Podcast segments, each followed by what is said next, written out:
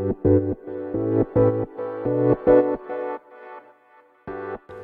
はようございます。なつきです。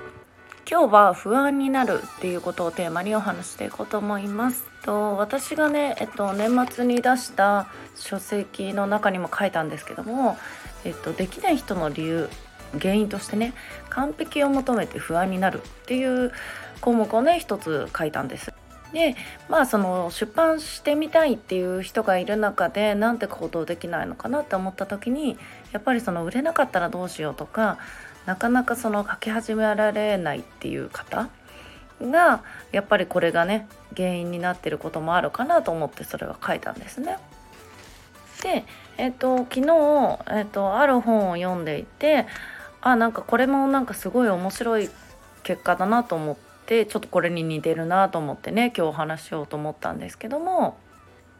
何の本かというと「考えすぎない人の考え方」というねえっ、と堀田さん堀田修吾さんっていう方が書かれた書籍なんですけどもまあその中でねあのー、いろいろな研究をして、まあ、考えすぎはね良くないよっていう内容の方なんですけどもその中の、えーと、研究で流行者を選んでもらうのに2つのグループに分けてねあのどっちのグループが当たりを引くかっていうね研究なんですけどよく考えて選ぶグループと選ぶための時間が少ないグループ。で普通にやるとよく考えて選ぶグループの方がほとんどね当たりの車を引くっていうことなんだけども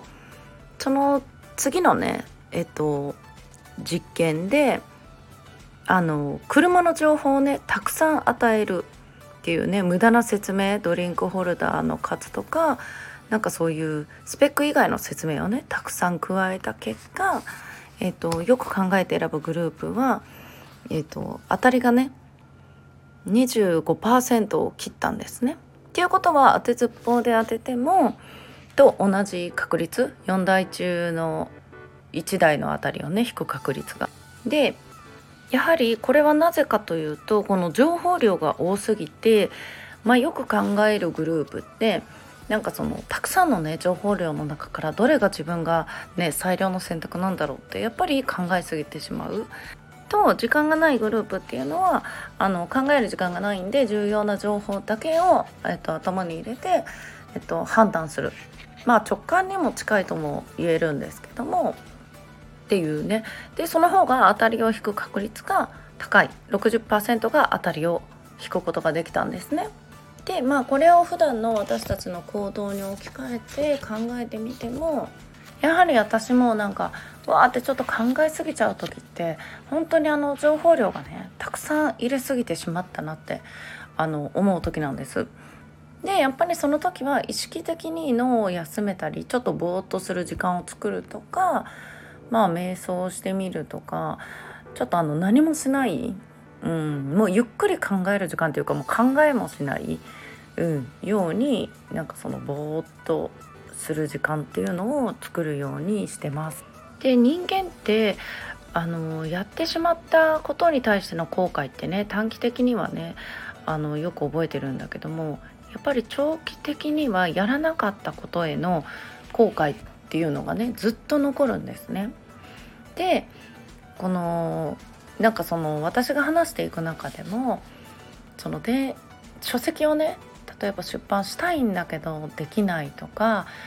ああの時なんかそのね受講したんだけど結局書けなかったっていう人も結構いるんですよね。でやっぱりそういう人たちってああなんかあの時やっておけばよかったなとか言われる方がまあほとんどなんです。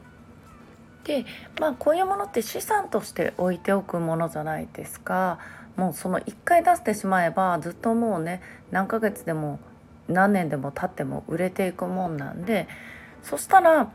あの1日でも早く出した方が1日でも早く収益って得られるわけじゃないですか。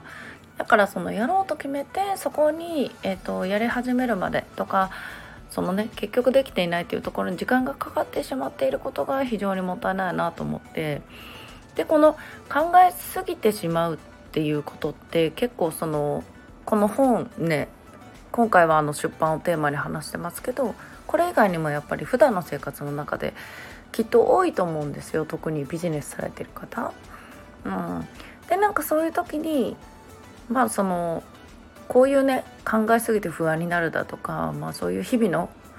不安との戦いってまあなくすっていうことは不可能なんでうまくどう付き合っていくかっていうことも重要だなと思ってまあそういうこともねこの書籍に書かれてるんでで今日はこういうお話をさせていただきました。ということでね皆さんもねえっとビジネスとかされていると考えすぎになると思いますがあまりね考えすぎないように取り組んでいけたらいいかなと思います。ということでまた明日お会いしましょう。